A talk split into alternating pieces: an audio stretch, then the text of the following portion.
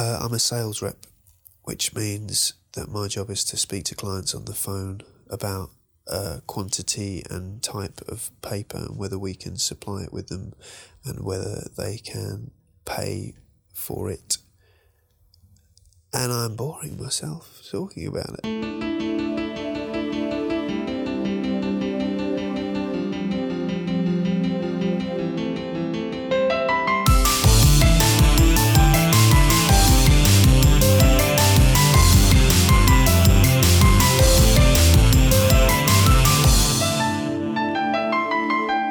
Hello, and welcome to Narratively Speaking, the podcast that explores the power of story in all its forms, its role in society, and how it helps to shape the ideas we think we believe in. I'm your work in progress host, Harv, and uh, I'd be very disappointed if you weren't having a fantastic day. Are you having a fantastic day? Can't answer me, so uh, pointless asking the question, really, isn't it? Let's face it, I don't even know who you are, so um, it's kind of in, disingenuous to uh, say that I think that you should be having a fantastic day. For all I know, you're Hitler. I mean, obviously unlikely that you're Hitler because uh, he's been dead for a while. Uh, I don't know. Maybe you believe the conspiracy theorists. Maybe he's still alive. Maybe he's Trump. I don't know anything about it. Okay. I didn't mean to put anything out there and put any thoughts in your head like Hitler is Trump or Trump is Hitler. Um, you know, it, it's funny though. I, this is completely off topic, but even making that joke kind of proves the point that we're making in this podcast, doesn't it? That uh, you, you can plant an idea in someone's head so easily just by making an association, doing it a few times, and then all of a sudden you've got a brand new hashtag on Twitter, hashtag Trump is Hitler, and it's all over. Uh, you've started a movement. But that's just by the by. We've got a story to tell. So tell me if you've heard this one. Cue the cliched inspirational music, please. Western countries are lands of freedom and opportunity. All you need to do is work hard, keep your head down, make sound financial choices, and you'll be rewarded, right? You'll gain access to the best infrastructure and culture the world has ever seen. You'll amass wealth and power, and if you don't, well, maybe you just didn't work hard enough. Maybe you just didn't want it enough. Because in Western culture, there is no excuse for failure. The opportunity is there. You just need to find a way to grasp it. Because in Western society, we're free people, and that means your destiny is in your hands. That's a good story. I've heard that one a few times. Have you heard that one before? Maybe that's something that you believe in. And if that's the case, fair cop, fair cop. Uh, it, it's a nice story. I want to believe in it too. Um, and maybe I have biases that give me pause to doubt that story a little bit. Um, maybe my experiences just don't back it up. But we're going to examine it today. We're going to have a look and see how that story stacks up, how it affects us in the mind and how it affects the way we behave. Because here's the thing I, I know a lot of very talented people. In fact, uh, I think if you dig deep enough with anybody that you meet, you'll find uh, that while people are very easy to dismiss, it's very easy to say, oh, that guy's an idiot. I'm not going to talk to him. But dig a bit deeper and you will discover something that impresses you about pretty much everyone that you meet, I think. Everybody has their own talent, and it may not be in line with what you value in the current moment, and it may not be in line with what society values. But everybody has their own unique skill and perspective to offer. But when, when you look around, you don't see a lot of people being allowed to use that skill or talent or perspective to earn their living. So we have this society that we've built, and it's based around specialization. Everyone does one job really, really well, and it's extremely efficient. Uh, it's it's got us to where we are. It's it's created advancements that probably wouldn't have been possible without it. But it's also created a lot of fucking miserable people. And how does society convince us to do this kind of mind numbing, boring work? For the betterment of society. That we essentially are willing to make a sacrifice for the betterment of all. And it goes back to that story at the start the fact that we have this opportunity, and the fact that, yes, there are people above us. There's always someone richer, there's always someone more successful, and there's always someone who seems happier, even more and more so in this social media world. It seems like everybody's happier than everybody else these days because they're all putting on a front. But you have the opportunity to climb higher, you have the opportunity to change the pecking order of society. That's why we work. Or that's why most of us work, I assume. Or is it? I, don't know. I, I'm not even sure why I work, to be honest. I, uh, you know, I guess I just work. It's more out of necessity than any hope of advancement or improving my life. I'm actually quite happy with my life. I'm quite content. I'm not really trying to improve anything in particular. I'm just trying to pay the bills and cover the lifestyle that I have. I don't even tend to chase carrots when they're offered. I, I don't work for potential. I just work for cash, for certainty. You know, I've invested years in potential and none of it's ever really materialized. And I guess that's what I was talking about previously when I said um, maybe I've got some biases. I've had some pretty bad experiences in my life as far as chasing opportunity goes. And to be honest, I've just got to a point where I'm like, yeah, I'll just do the minimum that I need to to pay the bills. And that's all. I'm still driven to do a good job. There's something in me that gets satisfaction from that, even though I have no real hope that I'll be financially rewarded. And is it the stories they're telling me? Is it something else? Is it to do with the, you know, dopamine serotonin reward system in my brain? Maybe, maybe, maybe that gets me that cool hit of serotonin that makes me feel happy. I don't know. I you know don't have any answers as usual. Of course I don't have any answers. I'm asking questions here, man. I didn't say I'd give you the answers, but if you do search for the answers on the internet, you might find an answer like this. This is the story of your enslavement. How it came to be and how you can finally be free. Like all animals, human beings want to dominate and exploit the resources around them. At first, we mostly hunted and fished and ate off the land, but then something magical and terrible happened to our minds. We became, alone among the animals, afraid of death and of future loss. And this was the start of a great tragedy and an even greater possibility.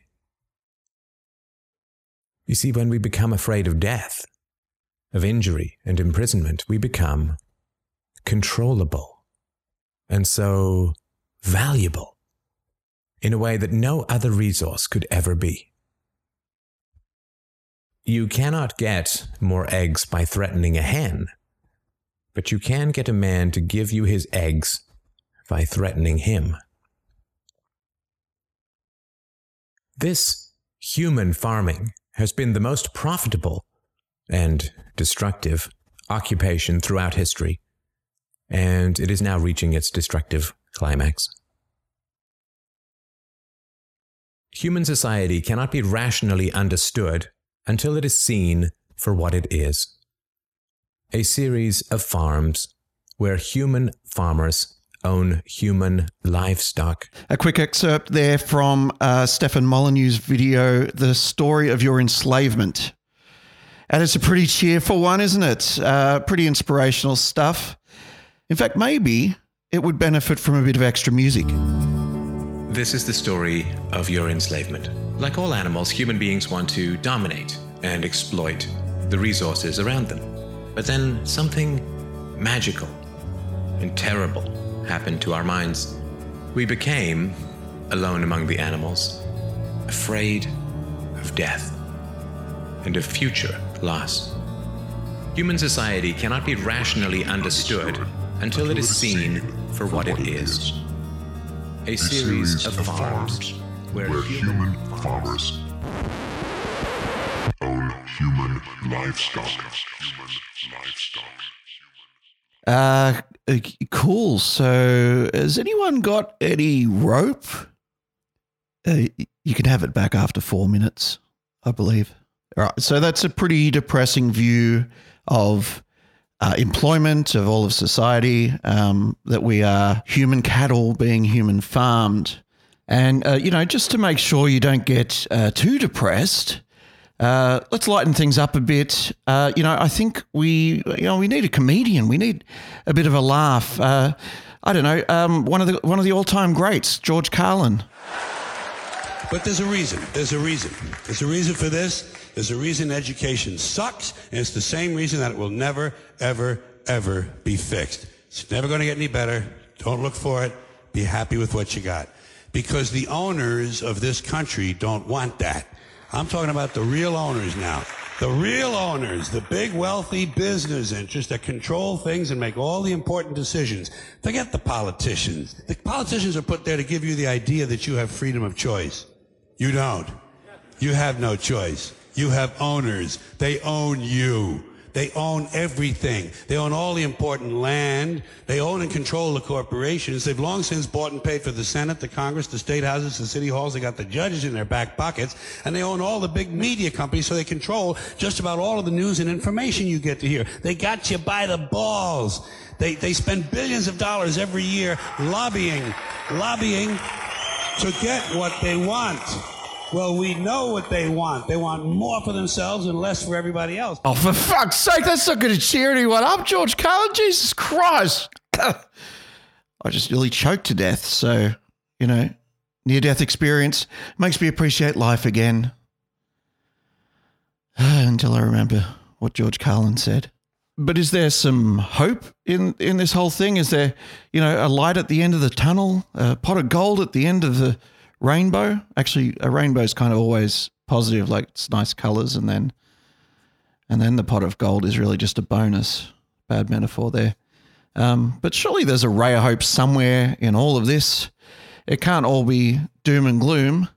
Um, and, you know, we'll get to that. But I just want to cover sort of how pervasive this idea of human slavery really is. We don't have to have fast food workers. We don't we, we don't have to have people who work shit jobs. We don't have to. We just need to figure out how to restructure society so everybody somehow or another plays a part, has something to contribute, has something to share. I mean, that's what a real society is supposed to be like. I give you some coconuts, you give me some fish. You know, we make a deal, and you do it back and forth and left and right. And when there's nothing to contribute, then you start looking, the president needs to give us jobs. We need jobs. So instead of something to contribute, you just find something to do with your time and then it becomes about doing that more than it becomes about finding something to contribute. So society gets wrapped around becoming a part of a machine. Society, instead of becoming a bunch of individuals that are expressing themselves in unique ways, and everybody sort of borrows and shares and, and, and sells this and you sell that, and we all sort of figure out how we can contribute in a society, we got sidetracked and diverted into these boxes that they call companies and corporations, and we got stuck into these containers they go cubicles or offices, and we got forced into this system. So our time, instead of it being invested in making pottery or or fixing cars or doing something where you have a, a passion or you have some sort of a connection to, instead of that, you've sold your life to sit in a box and work for a machine, an uncaring machine that demands productivity. Get it together, and this is your life now no natural behavior. Everybody's wearing clothes they don't want to wear. Everybody's showing up and doing something they don't want to do. They have no connection to. That's the problem with our society. And then what's the reward for all this stuff? Go home, get a big TV. Go home, you're gonna get a shiny belt buckle. You're gonna get a nice purse. You're gonna wear shoes that you couldn't afford last week. You're gonna get that dream car. And every week we're chasing down this new object. And every week we're trying to fill this hole in this this this sad shadow of a life that we've been left with after work.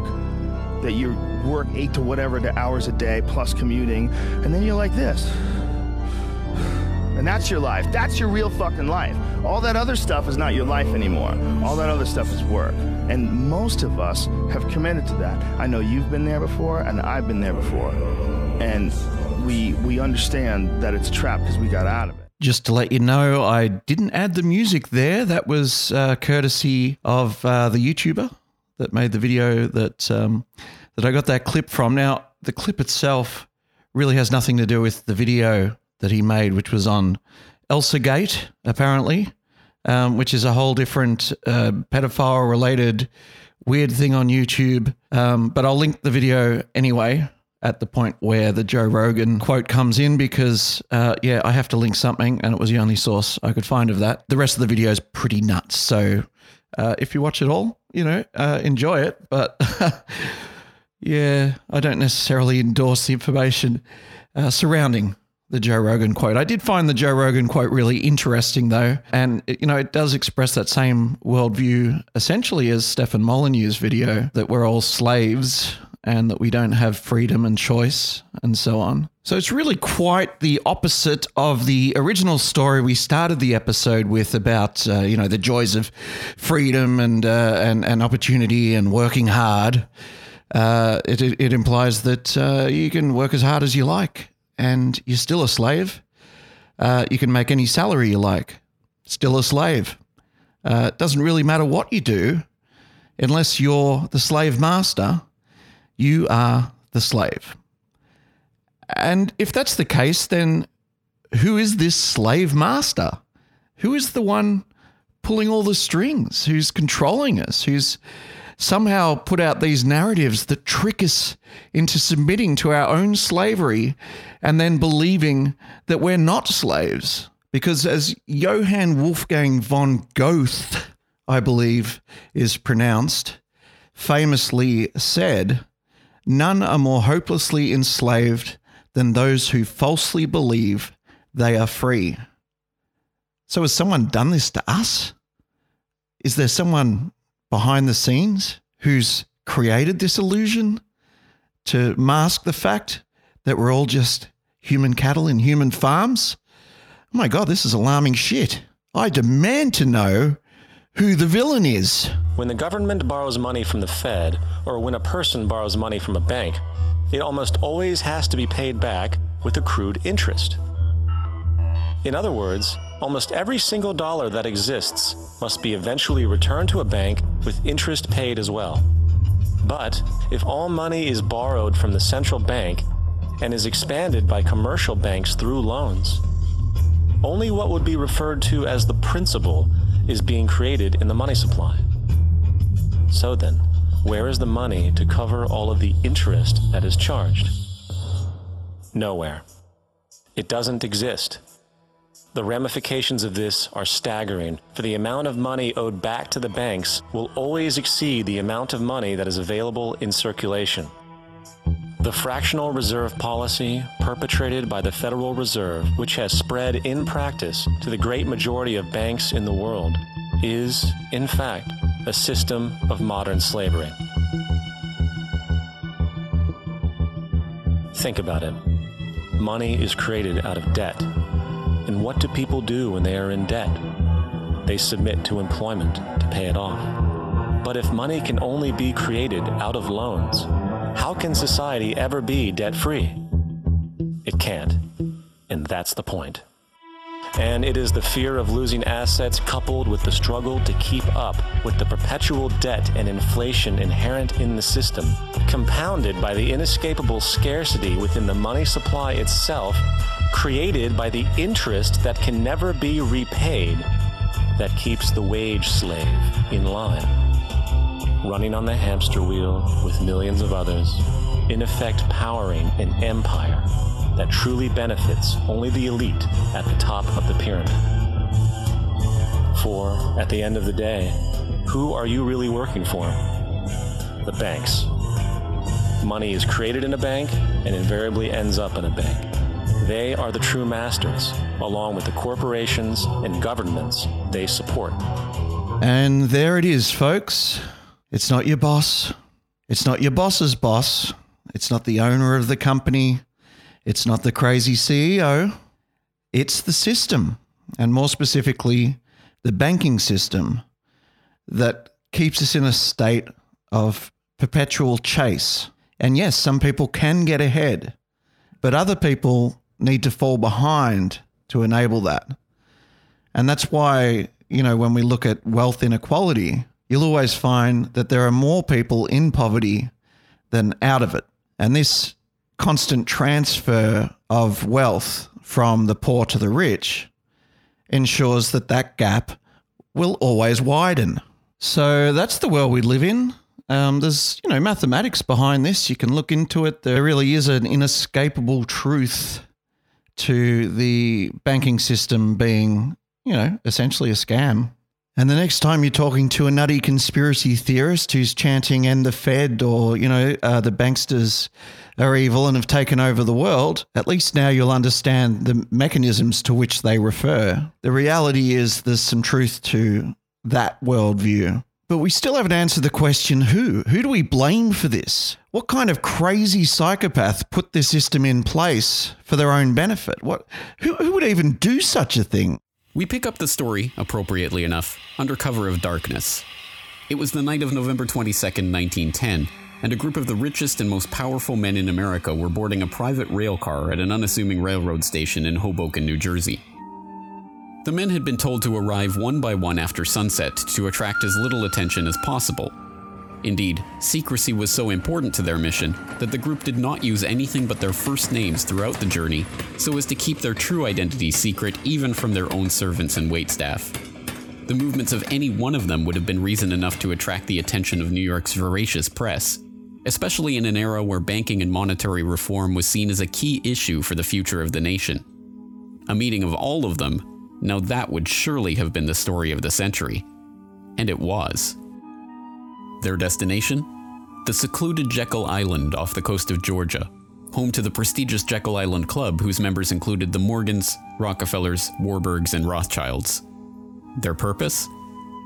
They were going to draft a reform of the nation's banking industry in complete secrecy. When I was a kid entering my final years of high school, uh, the school gave me a book. And uh, in the book was a list of a couple of hundred jobs that uh, I was allowed to choose from in order to um, decide what direction I was going to take, what subjects I would take, and what university I wanted to go to. And it occurred to me at the time, without all of this context that uh, that I've put in the podcast today, that maybe there was another job that wasn't in the book that I could do, and that maybe, you know, that job would actually be better than the ones in the book. And it uh, it, it bothered me that those jobs uh, weren't being presented to us as students. I never really thought about it much beyond that, um, except that it just seemed odd. Uh, same when I uh, when I was an adult and I went out to get my first loan, and I went to the bank and they said you can have basically as much money as you want as long as you give us reasons for why you want the money because we'll give you cashier's checks for the purchases that you want to make. And I said, why can't I just have cash and go and get the purchases? You know, surely it's the amount that determines the risk that you need to consider. But yet again, I never really thought about it beyond that. And again, in year 12, uh, the military came around trying to recruit students. And they said, if you join the army, you'll get free university and health cover, uh, and you'll be set for life. You'll have a job straight out of university um, that'll pay 25% more than the same job if you went into the private sector. And once again, it triggered my mind. And I said, why would the military be able to give away free education and higher salaries than the private sector? And there are a lot of things, a lot of things during my childhood, during my, my youth, my formative years, if you will, uh, that things like that just didn't make sense. And then I watched Zeitgeist, and um, the clip that I played from Peter Joseph earlier is from Zeitgeist Addendum, which was the sequel to Zeitgeist. And suddenly all these things clicked for me. Um, as soon as I understood that key issue of the monetary system, how money's generated, and how there's never enough money to pay back the original debt that's created, all of the things that have been going around in my head that uh, that I'd always taken on board as, hmm, that's weird, that doesn't make sense. They started to make sense again, and I revisited all those issues, and I guess this is the making of a conspiracy theorist. And, you know, to be honest, I don't consider myself a conspiracy theorist, but I'm certainly open to conspiracy theory esque ideas. And that's why, because if you if you look at the conspiracy theory, quite often it makes more sense than the real world. And that's a fucking weird thing to realize. But once you do, you suddenly start wondering what else am I being lied to about? Or at least, what else have I been wrong about my entire life? What things have not made sense to me, but then I just never went back to examine them? And I suppose that's both the power and the danger of conspiracy theory because they're stories that connect dots for people who have events in their lives that don't make sense. And that's probably a topic for another podcast. It's certainly in my Trello board at the moment. So we will be covering that one day. Not today, though. Today, I promised you hope. I told you you're a slave, uh, you don't have freedom, uh, you're basically born in chains, and that I was going to give you some kind of hope at the end of this podcast. I said that, didn't I? Didn't I? Eh? That's what I said. Uh, right. So here's the bad news.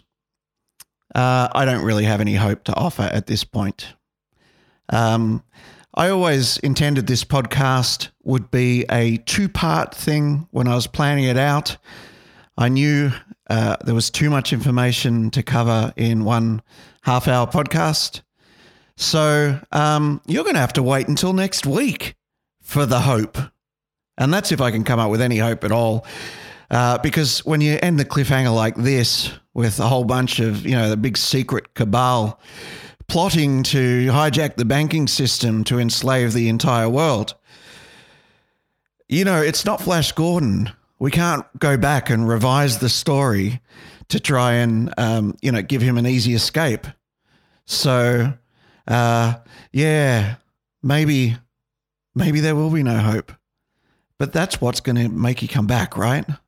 And every morning in between now and next week, uh, you know, when you get out of bed to go to work and you feel that reluctance and the struggle, and your eyes are clouded and your brain is in a fog, and you really just can't be bothered going and hitting the shower, putting on your fucking clothes, getting to the office, commuting in, and then sitting there doing your mind numbing job, just remember it's all for nothing.